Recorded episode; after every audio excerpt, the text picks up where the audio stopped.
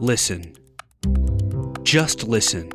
I'm Miles Pulaski, and you're listening to the Second Story Podcast. Second Story is Serendipity Theater Collective's hybrid performance series of stories, wine, and music, a collaboration among writers, actors, musicians, and others to create good stories and good times.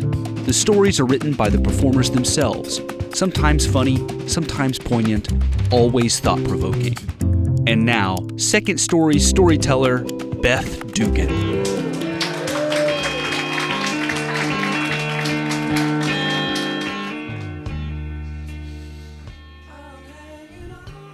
Adult children should never move back home. This is a fundamental truth up there with water is wet and the sun is hot. But it happens, and it happens more ugly than we'd like to admit. A show of hands, who had to move back home for whatever reason, for however long. I am one of you. I was twenty-eight and at a crossroad. I worked for WorldCom during the whole accounting debacle. Bernie Ebbers goes to jail. My middle-aged coworkers weep in their cubicles because their retirement plans were wiped out. They didn't diversify because WorldCom told them the best investment was WorldCom. It was appalling, and I was miserable at this Mick job as an implementation engineer, which is a cross between a circus trainer and a latrine cleaner in corporate terms. And at home, my roommate was getting married and moving to Baltimore. Suddenly, I hated my job and had nowhere to live. So when my dad suggested that I move in with him, it sounded like a reasonable idea. It sounded even more reasonable after I got laid off from my crap job and couldn't afford to find a new apartment. But I had some reservations. I love my dad, but he is not an easy man to get along with. I'm an only child, and my parents divorced when I was twenty. He moved back to the town I grew up in after the divorce, Glen Ellen, in a bachelor-y new townhouse. Glen Ellen is an idyllic little town in the northwestern suburbs. Very white, very Christian, very clean, and very boring. My dad told me once that he got the police to res- respond to a domestic disturbance next to his house by telling them the people were Mexican. They were not. But my father, A, thought this was a reasonable way to get the police to respond, and B, was correct, because four squad cars poured out and police ran over the lawn. This is Glen Ellen, and that is my dad. My teenage years were spent grounded. This was my father's response to everything. Five minutes past curfew, grounded from the car. A C on a math test, grounded from the T V. Back talking, grounded from the phone. Forgot to turn off the T V, grounded from leaving the house. Vacuumed my room badly, grounded from the softball team. Said tin foil instead of aluminum foil after repeated warnings. Grounded. I was grounded so much that the groundings overlapped each other and made a grounding pyramid of ambivalence for me. I was always grounded. It didn't matter what I did, so it didn't matter to me at all. And I stopped trying to avoid the groundings and just tried to avoid my dad. He is a type A perfectionist who has been the valedictorian of everything he has ever done in life. He is someone who is constantly bending over to pick up invisible lint off the floor. A person who alphabetizes his condiments. A man who owns five dustbusters. A man with one hundred fifty perfectly pressed shirts in ascending order from size, date of purchase, and color in his closet. I counted them. My favorite and perhaps last grounding was when I was in college. I was eighteen, home for Christmas break, and I had a nasty habit of putting trash under my bed. Can you imagine? I'm a slob. Where did that come from? But it wasn't like used condoms and empty whiskey bottles, like old paper, mail, magazines, shoe boxes, but there was a lot of crap under my bed. And somehow when I was at college, my dad found out about the rat's nest.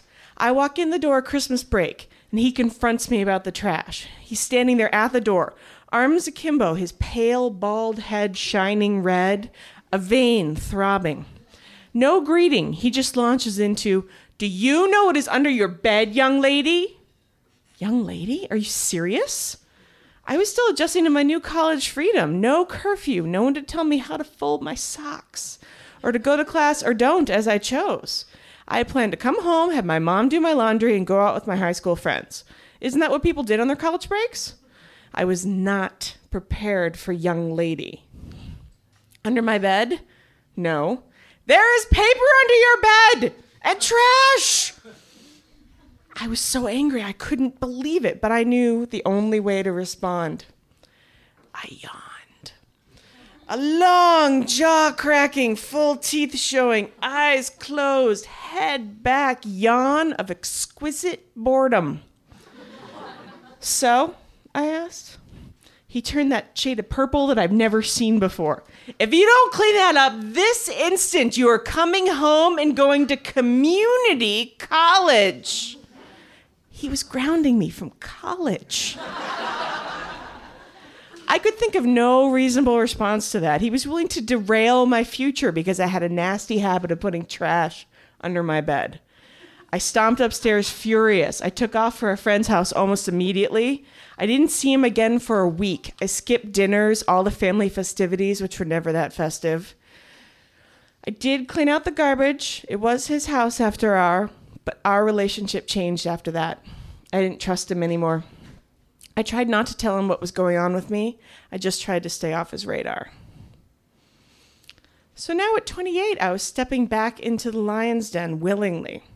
I was choosing to go and live with a man who planned out his week meals two weeks in advance and never, ever wavered from that plan.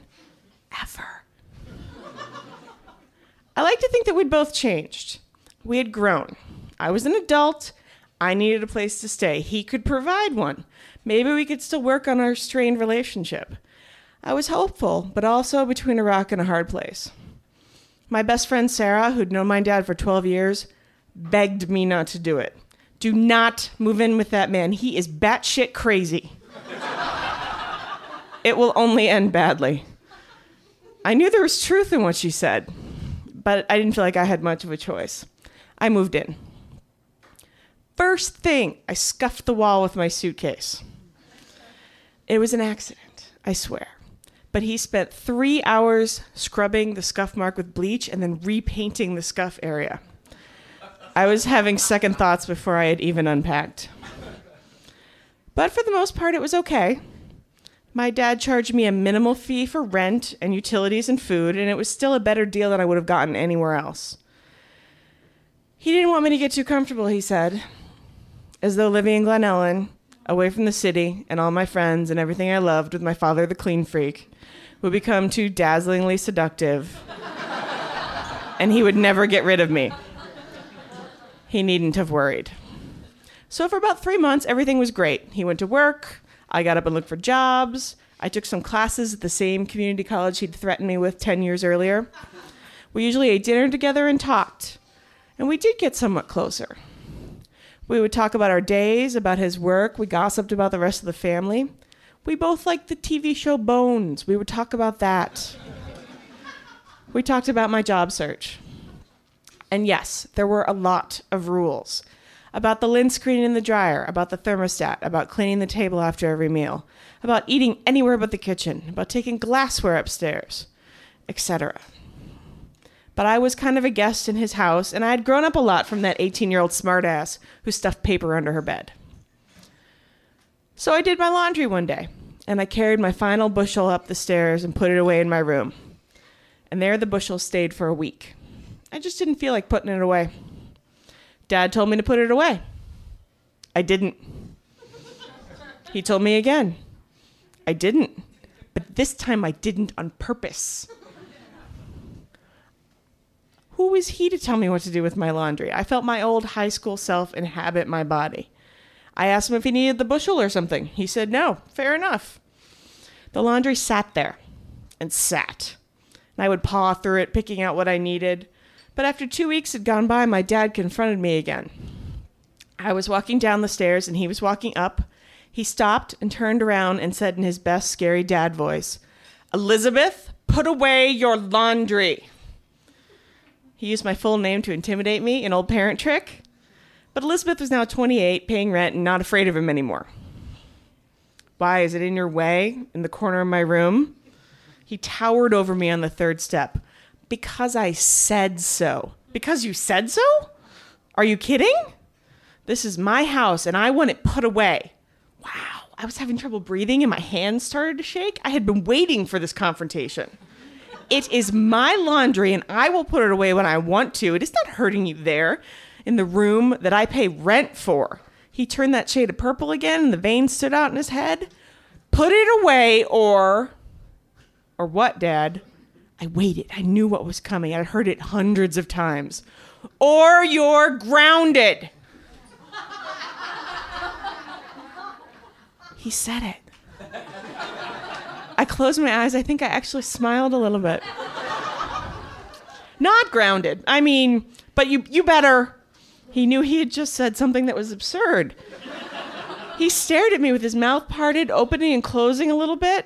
He looked confused. He knew he'd just made a mistake. He let his temper get the better of him.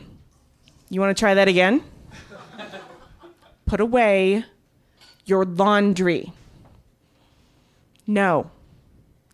And I turned on my heel and walked out the door. I got in my car and I drove to the mall and just sat there and stewed. I was so angry and outraged and furious. I was getting up a good head of righteous anger. How dare he? Who did he think he was? What was wrong with him? And I sat there under the sodium lights of the Yorktown Mall. And I started to calm down a little bit and think. My dad is a very frustrating man. And he likes things just so. He always has. And that is never going to change. So why did I push him like that? Okay, maybe his parenting style wasn't perfect for a teenager. But I knew he loved me. He loved me then, and he loved me now. And he was trying to do right by me the only way he knew. And I thought about the man that he was now. Older, grayer, a little stooped, lonely, I think, and very sure about how he wanted things done. And what was wrong with that, really? I realized that I had slipped into my old teenage role because it felt so secure. When I was that age, my parents took care of me. My dad protected me, or at least he tried to. And I was at loose ends, unemployed, no direction, no money, no prospects. Maybe I wanted him to take care of me for a little bit. And he did. He was my dad. He stepped up. I wasn't a teenager anymore. I was an adult, and I was the one who had changed. He was still really the same guy he had been back then. So this new adult me could decide to give another adult what they needed to keep the peace, or keep banging my head against the wall and fighting with a man who loved me. It was an easy choice. I went back a few hours later, and we made peace, though he never apologized, and neither did I. We just kind of pretended it never happened. I put my laundry away the next day, and he gave me a lot of space in the house. It is just unnatural for an adult child to live in harmony with adult parents in this society. Four months later, I found a job and promptly moved out. My dad was flabbergasted. You're moving out so soon? You've only had the job for a month. Uh, yeah, I am, Dad. You know, honey, you can stay here for as long as you want. You don't have to leave. I know, Dad, thank you. And I knew that financially it wasn't a good idea. Maybe the job wouldn't work out. I had used up most of my savings when I was unemployed, and if something went wrong, I would have no cushion. But I was ready to gamble. I should have waited and built up a little savings and done the metro commute for a few more months, but it was summer in the city, and I was ready to be back in charge of my own refrigerator, my own comings and goings, my own tinfoil, and my own laundry.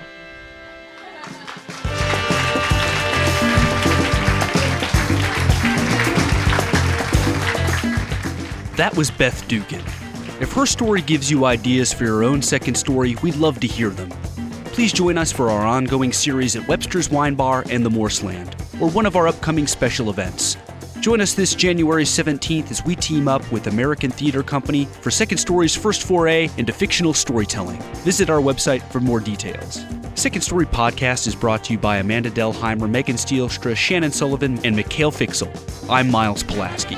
Serendipity is funded in part by the Gaylord and Dorothy Donnelly Foundation, the Illinois Arts Council, a state agency, the Richard H. Driehaus Foundation, City Arts Grants, the Chicago Community Foundation, a part of the Chicago Community Trust, the Arts Work Fund, and listeners just like you. To find out more about Second Story, the performances, our performers, or to make a donation, please visit us at second story dot com.